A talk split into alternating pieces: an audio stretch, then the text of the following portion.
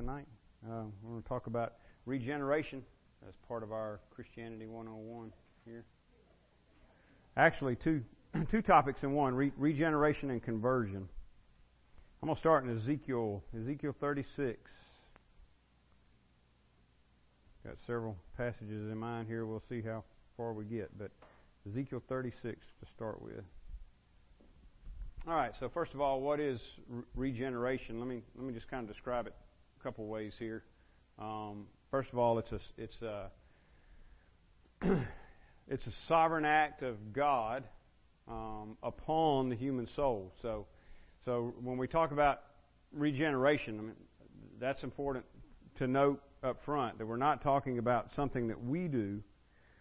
We're talking about something that is done to us. Regeneration is a is a divine acting upon the soul. It's a sovereign act of God. Um, later, um, I just mentioned this because I'm not, I'm not, trying to jump ahead, but just to just to show, you know, some of these things you, there are different ways of looking at them. So, um, and, and, that's why I'm making the, the, the, point of describing it that way here. Regeneration is a, is a, a, an act of God upon us. Well, later when we get to justification, that that doesn't even in, involve us in any direct sense. Um, it, it's about us. It's not even on us. It's about us. Justification is a uh, is a uh, declaration. It's, you know, it's forensic in nature, so it's like a legal a legal declaration about us, but it's not something that happens in us or on us or any, anything like that. But here, regeneration is. It's, it is God acting on us. And uh, again, I stress that, that it's God acting because this is, uh, as I said, not something that we do. And it's also a, a, I would describe it this way too, it is a radical change. It is a radical change. I, you know, I can't, can't help sometimes when I think about this to think about. Uh, I mean, it sounds kind of silly or whatever, but I remember R.F. Gates saying, um, you know, if you swallowed a stick of dynamite, would it make a difference in your life?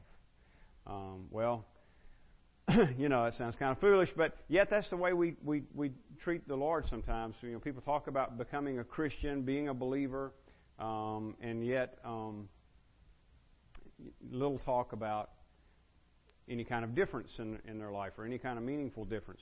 Well, when, when genuine regeneration occurs, uh, it, it, it is a radical change. It brings about a radical change. It is a radical change. I mean, is God making a radical change on us. And I use the term radical because, I mean, to the, to the root, to the core, uh, God changes us. So that it becomes true, like Paul says in, in 2 Corinthians 5, um, if any man be in Christ, he's a new creature. Old things pass away, behold, all things become new. That's a radical change. I mean, some, something actually takes place. Well, what takes place? Let's get some of God's own description here, starting in in uh, Ezekiel 36, and this is, a, of course, a, uh, a, a prophecy looking forward to the to the uh, the new covenant, but it deals with the uh, the new birth here. And let me start uh, in verse verse 22. Kind of set this up. Verse 22. Therefore, say to the house of Israel, Ezekiel 36:22. Therefore, say to the house of Israel, Thus says the Lord, It is not for your sake, O house of Israel, that I am about to act, but for the sake of my holy name, which you have profaned among the nations to which you came. And I will vindicate the holiness of my great name, which has been profaned among the nations, and which you have profaned among them. And the nations will know that I am the Lord, declares the Lord God, when through you I vindicate my holiness before their eyes. Now there's there's some parallels here. God's talking about um, um, bringing about restoration in Israel. Uh, you know they've they've profaned His name, and He's and he's saying, I'm about to act and I'm about to do this thing that we're fixing to, to read about. And he's talking about gathering them out from among the nations and restoring them to their, to their, uh, to their land. And, and notice here, he says, I do this for my name's sake. again in verse 22, it's not for your sake, O house of Israel, that I'm about to act, but for the sake of my holy name. And then he goes on to say, so that the nations will know, it's in verse 23, so that the nations will know that I am the Lord. So he's saying, I'm doing these things so that the, the, the nations will know that I am the Lord. I'm doing it for my own name's sake. Declares, declares the Lord God. Uh, then he goes on in verse 24. I will take you from the nations and gather you from all the countries and bring you into your own land. And here we go, right here. Now, like I said, there's there's some parallels, and, and what we're about to talk about here, the spiritual new birth. It's the same same reasoning behind it. In other words, God's doing it for His own glory. Um, we were in sin, you know, rebels, and God is um, is is acting to bring us out to to new life for His own glory, and so that the nations may know that He is Lord. It's a testimony to His own um, greatness and grace. So here's what He's going to do. He says in verse 24. Um, I'm sorry, verse 25. I will sprinkle clean water on you, and you shall be clean from all your unrighteousness and from all your idols. I will cleanse you, and I will give you a new heart. So, and already you notice, by the way, in, in verse 25, that, that we're talking about radical change. No more idols. He says, "I'm going to cleanse you, and I'm going to, I'm going, you, you'll be clean from all your uncleanness and from all your idols." So already we're talking about radical change. And then he goes on, verse 26. And I will give you a new heart and a new spirit I will put within you. And I will remove the heart of stone from your flesh and give you a heart of flesh. And I will put my spirit within you and cause you to walk in my statutes and be careful to obey my rules. So again, he says, I'm going to take out the stony heart, and I'm going to give you a heart of flesh. this is a, a, much different way than the, than uh, the way in which Paul uses the term flesh in Romans. So um, don't let it trip you up here. I mean, he's not talking about sinfulness here. he's just talking about um, a, a soft heart as opposed to a hard heart. I'm going to remove the heart of stone, he says, and give you a heart of flesh. In other words, he's going to give us a, uh, a soft heart. and I will put my spirit within you, verse 27, and cause you to walk in my statutes and be careful to obey my rules. So he says you're going to you're going to and this is what they have not been doing by the way. He's saying you're going to you're going to be obedient. I'm going to put my spirit in you, put a new spirit in you, and cause you to walk in my rules. In other words, you're, you're going to obey my word. You're going to be you're going to be obedient because now you've got a heart that is soft toward me and toward my ways, um, where you used to have a heart that was hard. That's a radical change because because even the term heart here is not it's not talking about our the organ inside of us. That sounded pretty good. I hit that. Almost sound like a heart, didn't it? Sound effects. All right. Uh, it's not talking about the organ inside of us. Um, it's talking about um, who we are. You know, the co- our core being. It's kind of hard to describe sometimes, but I mean, who we are. Um, our our physical body is part of that, but it's not all of it. So so when we talk about you know who we are, it's more than just um, you know what what our skin shade is or what our hair color is and eye color and all that kind of stuff or even well, ply, yeah, I think so. Yeah, I think it's a good way to say it. Yeah, amen. Because because you know that's that's what they were not. That's why he called them a stiff-necked people. Yeah. Well, I never, I, you know, well, I mean, you know, you, you you understand something, but when you when you um, see it illustrated really well, then it brings it home, right? And, and when we had horses, uh, that that phrase stiff necked really came to life. Because that.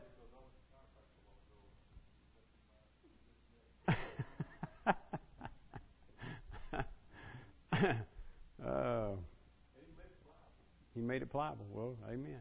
So he So he take he, he took the physical part made it pliable. Huh? Amen. And God takes the the internal part and makes it pliable. But yeah, that's that's that's a good way to say it. I think. Um, and that's what a horse will do once they are in submission. They, they you know, because what they do to, to show their resistance is stiffen up their neck. You, you can do a simple little test like just next time you're around a horse and just just place your hand on the back of their neck and you'll feel them do that number. You know, stiffen up and resist your hand. And they do that naturally. I mean, you know, because they they don't like being um, bossed. You know, pushed around. so, so you know, somebody that's working with them, training them, I mean, for the purpose of bringing them into submission. That's one of the things you want to kill right there, so that when you when you touch them, when you um, want them to do something, they're they're pliable, like like Bob was saying, and they and they they bend to that, and, and it it uh, it's pretty neat, pretty neat. But yeah, that, that that gave it a whole new light for me, or a reality. I mean, I knew I was stiff necked, but then I got to see it, you know, working in an animal, like the, the, the analogy lived out there. All right, so he says, um, the, the end of all of this is, you shall, verse 28, you shall dwell in the land that I gave to your fathers. And here it is, and you shall be my people, and I will be your God. I mean, that's that's what he's doing with them. I'm going to put my spirit in you, put a new spirit in you you're going to obey my word, and you're going to be my people, and I'm going to be your God. And the way that he, again, the way that he brings that about, the way that he brings the obedience about, the way that he brings about this proper relationship, you'll be my people and I'll be your God. You know, the suggestion is you'll be in submission to my lordship. The way that he brings that about is by putting a new spirit in them and by putting his own spirit in them. I will put my spirit in you. I will put a new spirit within you. That's what we're talking about tonight. That's the born again, what we what we commonly refer to as the born again experience, regeneration. I, I've been saying that. There's several ways to to refer to this. this is one of the main ones. The term regeneration. Now, you, we'll get to a passage in a minute. You know, a lot of times we use the term born again that's an, another way of saying it. That's, that's what we're talking about. Regeneration. God, uh, God imparts life to us. There's a great illustration of this in chapter 37, Ezekiel 37, um, the valley of dry bones. Look at verse 1. The hand, the hand of the Lord was upon me, and he brought me out in the spirit of the Lord and set me down in the middle of the valley it was full of bones. And he led me around among them, and behold, there were very many on the surface of the valley, and behold, they were very dry. In other words, Ezekiel's looking at a whole valley full of dead, dry bones. And he said to me, verse 3, Son of man, can these bones live?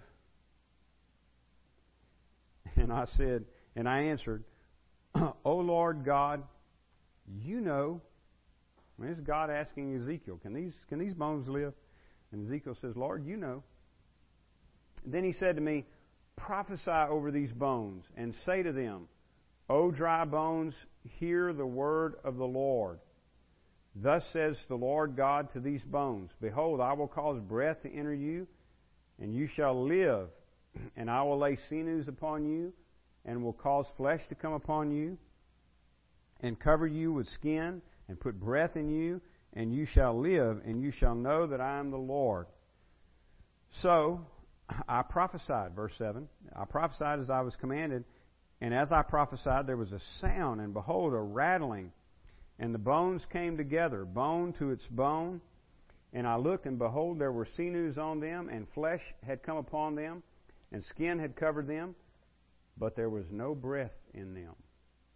Then he said to me, Prophesy to the breath, prophesy, Son of Man, and say to the breath, Thus says the Lord God, Come, come from the four winds, O breath, and breathe on these slain that they may live.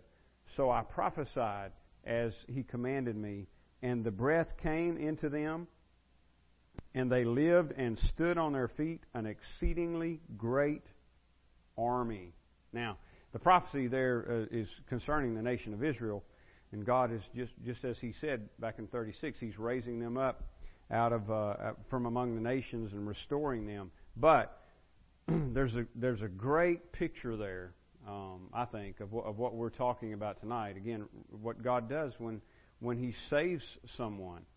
Um, we we go from being spiritually dead to being spiritually alive, and it's by the, the power of God. Note, note, through the preaching of the Word and by the power of the Spirit of God. Notice that he tells Ezekiel, prophesy to these bones, these dead, dry bones. And you think, well, what use, what use is that? You know, preaching to the bone, commanding the bone. But the Lord says, do it. Ezekiel, prophesy to these bones. And, and they begin to rattle and shake and come together, but then they're still not alive. There's no breath in them. And the Lord tells Ezekiel to call for the wind. Pro- prophesy, prophesy, call for the breath, uh, Son of Man, calls Ezekiel Son of Man. And then uh, he does, and God sends it, and and uh, and life comes in these dead, dry bones that have now um, been covered with um, muscle, and ligaments, and flesh, and you know they, they've become living bodies again. Well, that's a, that's a there's a great picture there of what happens with us spiritually. You know, we're dead in trespasses and sins, Paul says, and then God makes us alive. He, he puts, just like we saw in chapter 36, He puts His Spirit in us and uh, puts a new spirit in, in uh, within us. Go to John 3. Here's a real familiar passage. Here's Jesus talking to uh, Nicodemus and, and about the uh, about regeneration is what we're is what it is. He uses different terminology, but that's that's the idea here. Verse one. Now there was a man of the Pharisees named Nicodemus, a ruler of the Jews. This man came to Jesus by night and said to him, Rabbi, we know that you are a teacher come from God. For no one can do these signs that you do unless God is with him. And Jesus answered him, Truly, truly, I say unto you, unless one is born again, notice that, unless one is born again, he cannot see the kingdom of God. All right? Let me point one thing out real quick here. Um, that, that Jesus does not say. a lot of times it almost gets, it seems like it gets understood this way a lot, but this is, but he does not say. Uh, what, what, was the first thing uh, that I said? Anybody remember what the first thing I said about regeneration? what, what is regeneration? What was the first description I gave a while ago? Yeah, sovereign act of God, right?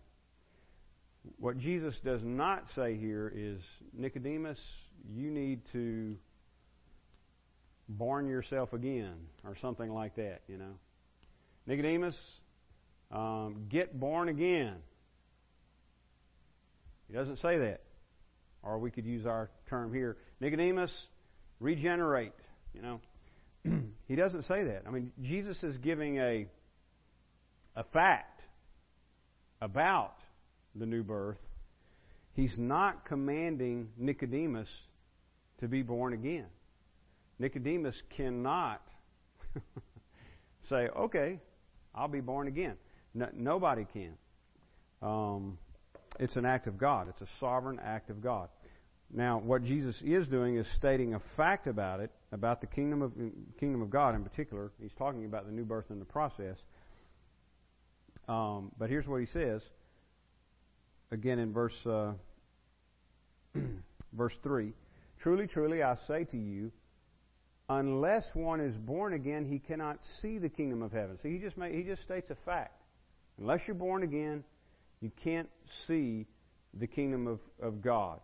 Um, can't perceive it is the idea there, or, or or participate in it. You know, sometimes Scripture use language like, um, like Jesus said of the disciples. Um,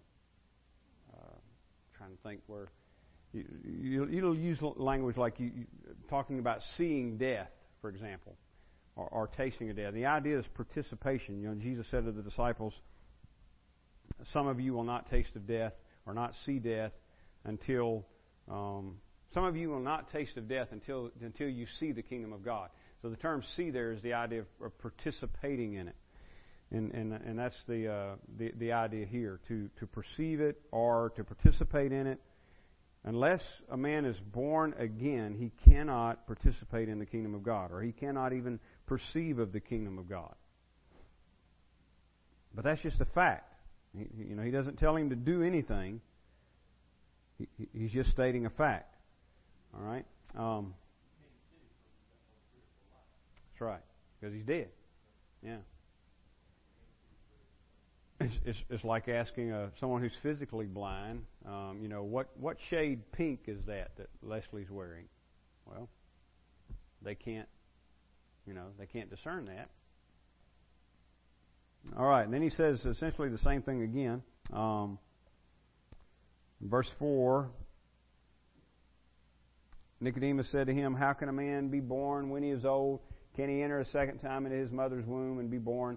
Jesus answered, Truly, truly, I say to you, unless one is born of water and the Spirit, he cannot enter the kingdom of God.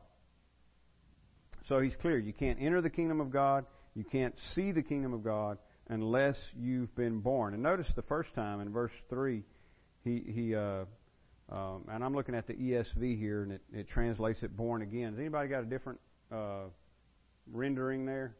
Like, like born from above or something like that? Okay, good. I was for some reason I was thinking the NIV said born from above. Anyway, either way is good.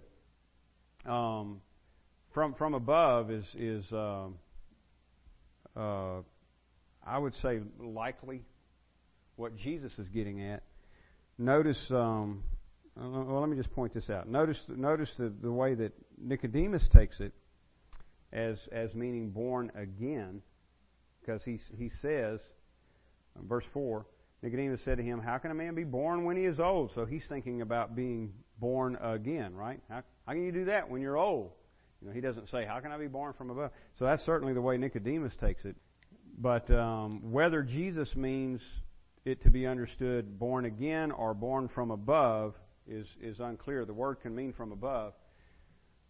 but like I say, either way, um, it's still it's still it still is being born again, even if even if uh, because you were born once physically and then you're born again spiritually. So so even if he means born from above, it still is to be born again. Um, I'm looking for a passage here. Tell you why I'm why I'm saying what I'm saying. The passage I had in mind is Mark 15:38. Curtain. This is of course when Jesus was crucified. Curtain of the temple was torn in two from above, it's, the same word, the same word that Jesus uses in John 3. From above to the bottom. Um, so, um, it, it, like I said, either way, both are true. Um, because even if Jesus meant it to be understood, born from above, it, it still is being born again because we've been born once physically and now uh, we're born again spiritually even if it's meant to be understood as born again, it is still is, as Bob just said, a birth from above because it's it's it's uh, of the Lord. So um, it can it can be understood. And one reason I mentioned that, I, in fact, I, I really thought, um, uh, as I said, I was thinking the NIV had translated it that way. But I, one reason I mentioned that was because you you may run into that in uh, some some of the translations. But but it, it's good either way. So born again is a is a term that we're all really familiar with, but that's just another way of describing. In fact, that's a, that's a metaphor, you know, birth. Uh, another way of describing what we're talking about here, which is regeneration.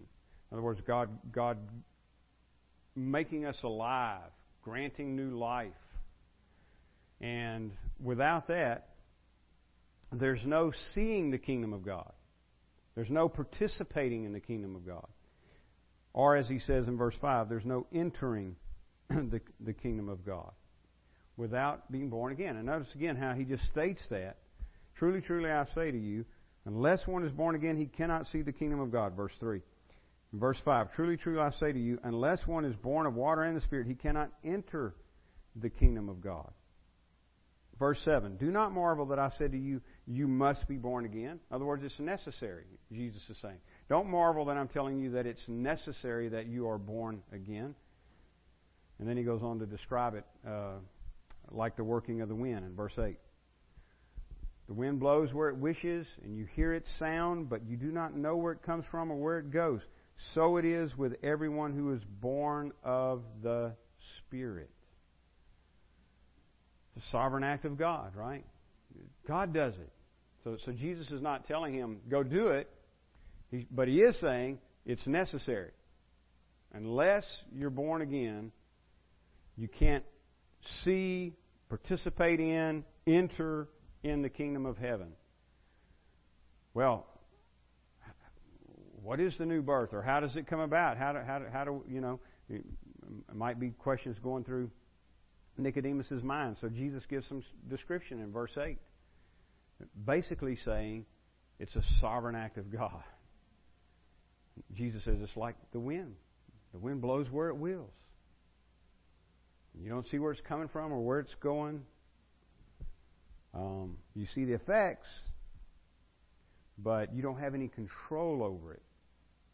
You, in fact, you can't even um, really discern its origins.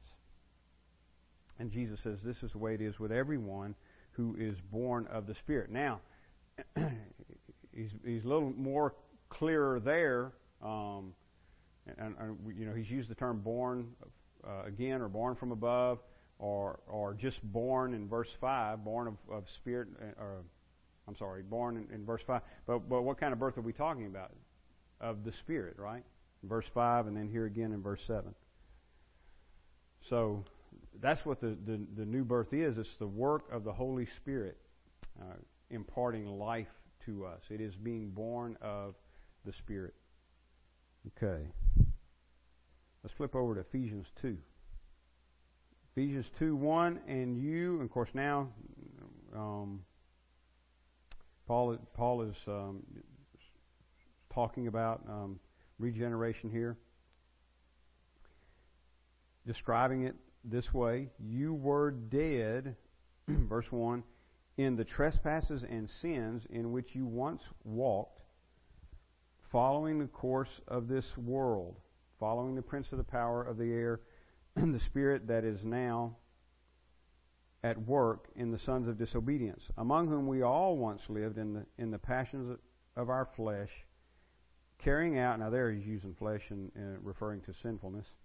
The passions of our flesh, carrying out the desires of the body and the mind, and were by nature children of wrath like the rest of mankind. But God, being rich in mercy, because of the great love with which He loved us, even when we were dead, notice He, he brings that up again. We were dead in our trespasses, made us alive. There it is. There's regeneration. That is, even when we were dead, God being rich in mercy because of the great love with which He loved us, even when we were dead in our trespasses, God made us alive together with Christ. By grace, that's why he goes on to say, by grace you've been saved. And, and raised us up with him and seated us with him in the heavenly places in Christ Jesus. So, so there it is, and I like the old King James word quicken there, but that's the idea. Quicken means to make alive. Make alive. You hath he quickened. That is, he, he made you alive. That's regeneration. He imparted life and I won't take time to go there tonight. But if you go, if you, if you, I, I love using John 11 as uh, to illustrate it as well, the account of Jesus raising Lazarus from the dead, because there you got a, a, a perfect picture of salvation. Lazarus is in the tomb. He's he's gone. He's in fact he's far gone. Um, I mean, a whole lot worse. Y'all y'all hear about this guy last week that woke up in the body bag? they thought he was gone, but he wasn't that far. He wasn't as far gone as they thought he was. Um, huh? He wasn't stinking yet. That's right. That's right. Yeah, I guess he was dead, but he, but he, uh, or at least they say he was, but he came back. Um, uh, it, at the funeral home in the body bag. They, they were they were preparing to embalm him, and, and they noticed the bag kicking, and uh, and so so. well, hey, I mean, you know, it's it's it's they got him out. It's better than better than the alternative where they, you know, they just ignore him or whatever. You got a story to tell. Yeah, they were telling it. Him and his family. Oh, oh, oh. No, they didn't. They didn't mention anything like that. But, but uh, he was just glad to be alive. They showed they showed him in the in the hospital bed, um, sitting up there. Uh, he died at home. I don't know how long it took. I mean, I've I've seen this done. I mean, I've been through. I've, I've he, he it takes a while for the coroner to go through. I've I've I've seen this done. Um, he he died at home. The coroner they called the coroner. The coroner came, pronounced him dead, did all of his stuff, put him in the body bag, zipped him up, and and then he and um, another guy from the funeral home took him. Or I don't think he, the coroner went, but the guy from the funeral home took him to the funeral home, and you know they brought him in, put him on the table. When they're when they're put the bag on the table with him in it, when they're preparing stuff to uh, embalming, is when they noticed the bag moving. Uh, no, that's what I said. Yeah, and they, they they called the coroner and they called 911 and uh, and got him out. But um, at any rate, um, he wasn't. You know, I wasn't like really trying to be fu- funny, but it's just just an amazing story. But but that shows you he wasn't so far gone uh, Lazarus was gone four days, smelling already because of decomposure and everything. And um, Jesus imparted life to him. Now that's a see the guy in the body bag on the table. That that would not be a good illustration of our salvation, because as I said, he wasn't that far gone. Lazarus is a great illustration of our salvation because we had no hope. Period. Zilch. So Jesus comes to the tomb and calls him. We talked about that last week. Um, election, being called. Um, what actually election takes place prior to that, but at some point in time, God actually calls us out of the world uh, to Himself. And so you get a you got a picture of that. You know, Jesus calling Lazarus out of the tomb. Lazarus, come forth, and Lazarus does just like we just saw in Ezekiel 36 the Lord said, "You're gonna you're gonna obey my my rule. You're gonna keep my rules. In other words, you're gonna obey my voice. You're gonna obey my command. You're gonna do my will. Um, you're gonna be my people. and I'm gonna be your God." Well, when Jesus calls Lazarus, he gets up and comes out. He obeys Christ because he's got life now. He's not he's not dead, and so he comes to Christ. But you know, I was just using that as a picture of how God calls us uh, from the tomb of our sin. And let me say this too, because I want to be clear. when we talk about,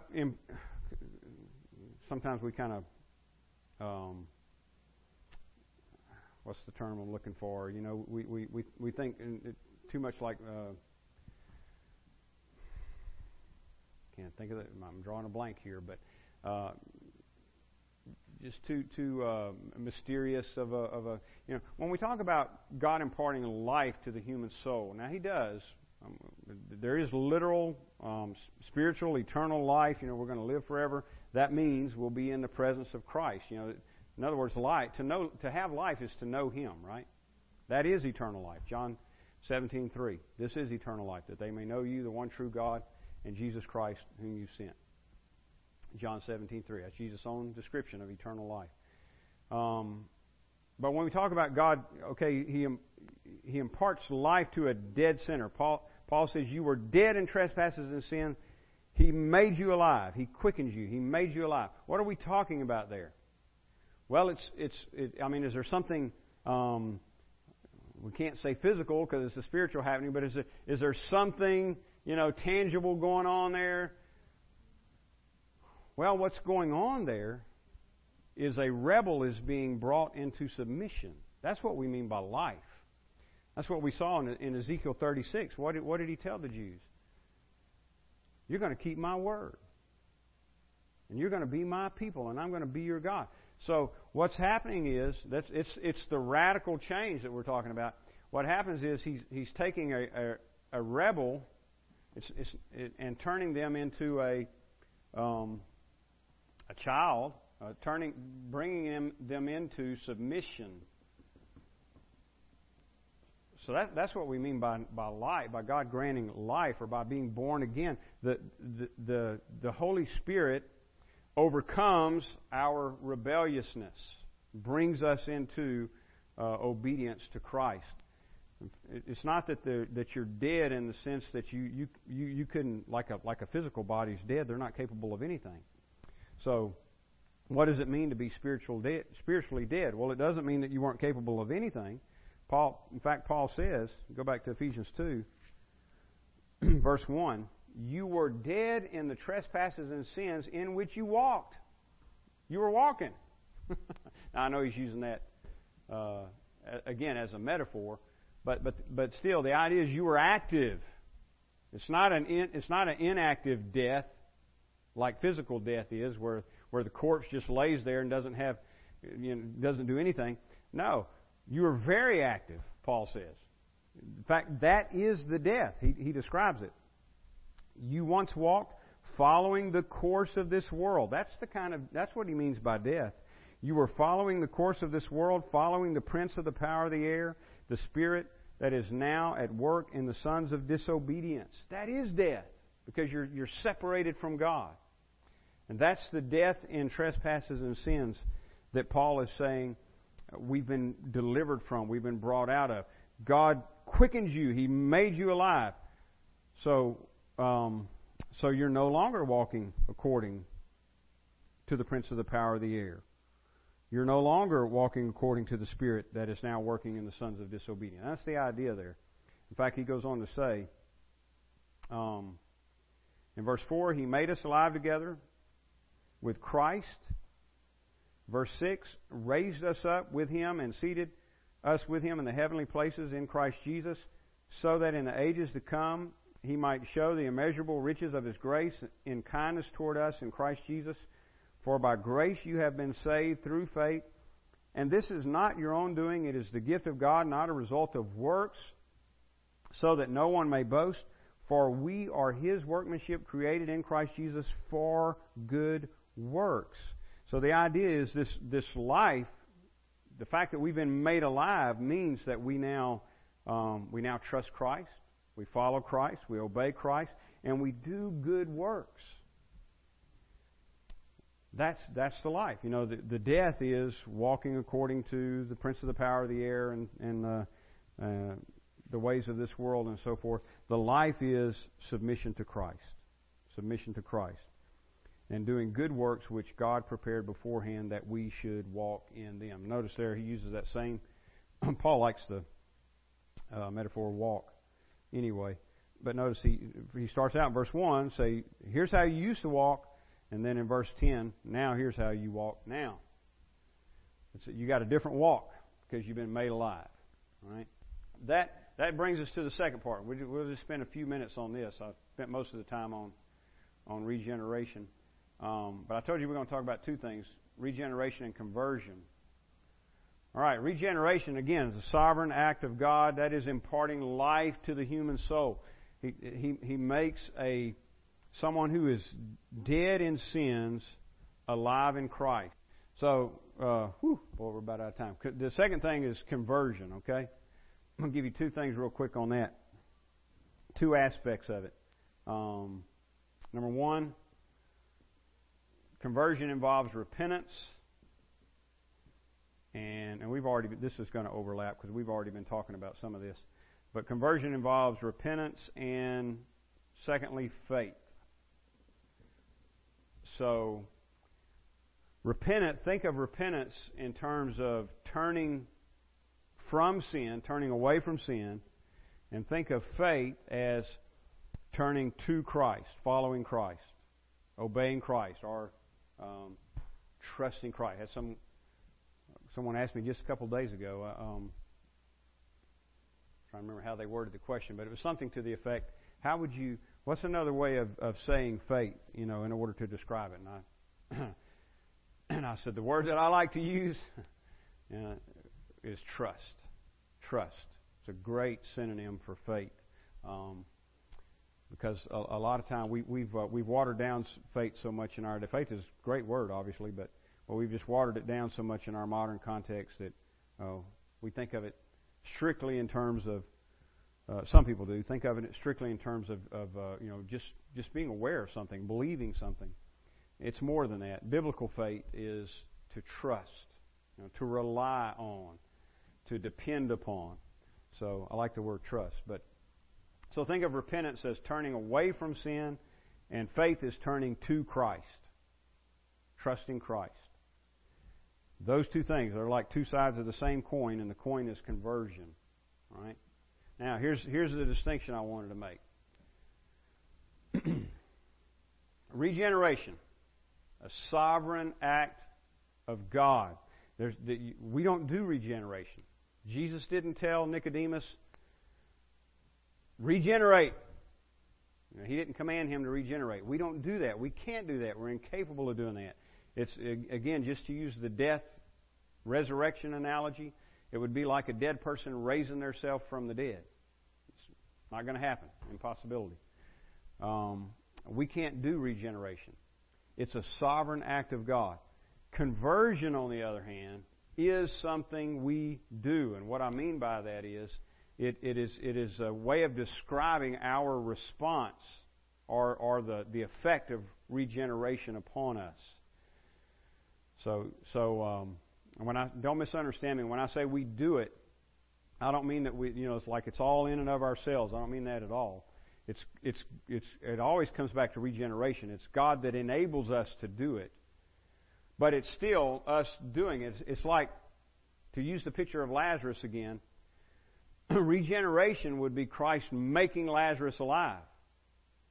Con- conversion might be seen in Lazarus getting out of the tomb because Jesus said so. Jesus said, Lazarus, come forth. And so what does Lazarus do? He gets up and goes out of the tomb. That's conversion. In other words, he's coming, he's, he's turning away from sin. This is the picture. He's leaving the tomb and he's turning to Christ. He's going to Christ. That's conversion. So, um, Peter, for example, they on the day of Pentecost, they they were pricked in their hearts when when Peter preached, and they said, "What do we do?" And what what did Peter tell them? Repent, right? repent and be baptized. What's, so what's that's conversion. Peter Peter saying now you got to respond to the gospel that you just heard. Repent and be baptized. That is forsake sin and follow Christ. Forsake sin and follow Christ. And again, just to be clear, I'm not suggesting we do that under our own strength. We don't at all. We do it because Christ has given us life, because He's regenerated us. Lazarus came out of the tomb because he was made alive. But he did come out of the tomb in obedience to Christ. And every truly regenerate person, um, just like we saw in Ezekiel 36, every truly regenerate person will come to Christ and will follow Christ.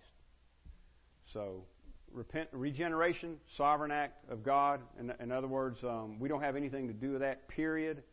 But conversion is our response. God is telling us to do something, and we do it. Repent and believe. Repent and believe. Forsake sin, follow Christ. Turn from sin, go to Christ. That's the same, you know, it's the message that John the Baptist preached, the message that Jesus preached, the message that Peter preached, the message that Paul preached. It's the same message that we got to preach today when, when people ask, what do we do? Repent and believe. I mean, that's, that's what we got to tell them, that's what they got to do. Now, I'm not trying to confuse the issue here, but I'm just raise this question.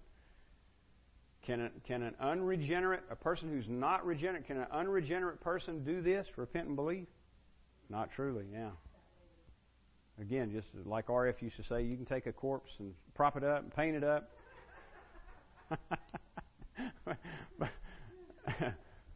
but you, I don't know what the deal is with corpses tonight, but I mean, you know.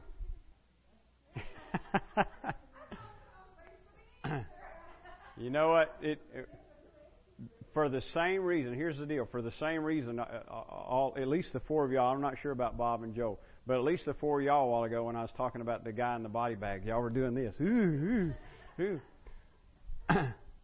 that. but, but why were y'all why were y'all doing that? You're saying, oh, that's creepy. That's creepy. Leslie was saying that's creepy because the idea of a live person being in a body bag or being in a tomb is just repugnant, right? I mean, it's just unthinkable. It's, well, it's the same way. If God truly saves somebody, the, the tomb is no place for a live person. I mean, a dead person is just fine there. Now, Lazarus was okay there, if you know what I'm saying. I mean, he, he, he wasn't stressing out or anything. He was dead. He was, he, was, he was okay there as long as he was dead. But when he came alive, when Jesus commanded him to life, he came out of there in obedience to the Lord. And that's the way it is with, with sinners. If God truly saves, if God regenerates somebody, then you'll see repentance and faith. So, Jesus, again, that's why Lazarus, that John 11 is such a great analogy. Jesus has to call you out of the tomb. And when he does, you come. All that the Father has given me will come to me, Jesus said in John 6. So, that's right. When he calls you by name and says, Come come forth, we're, we're coming out of there. Amen. All right, well, let's pray. We'll dismiss. Father, again, we thank you for tonight. Thank you for this time together. Lord, we pray that you uh, en- enable us to meditate on these things, and Lord, may we just um, stand in awe of you and uh, and your great mercy and your love for us and your power to bring dead sinners to life, to bring rebels into obedience to yourself, and those uh, like ourselves who are deserving of death. To, to bring us in and make us family, to make us sons and heirs. Lord, we're, we're thankful. And Lord, we pray, um, give us wisdom and being faithful to calling out to others too, just just as you instructed Ezekiel to to speak to the dry bones. Lord, may we be faithful to speak and pray for your Spirit um, to move. And we pray that all these things would bring glory and honor to your name. In Jesus' name, Amen.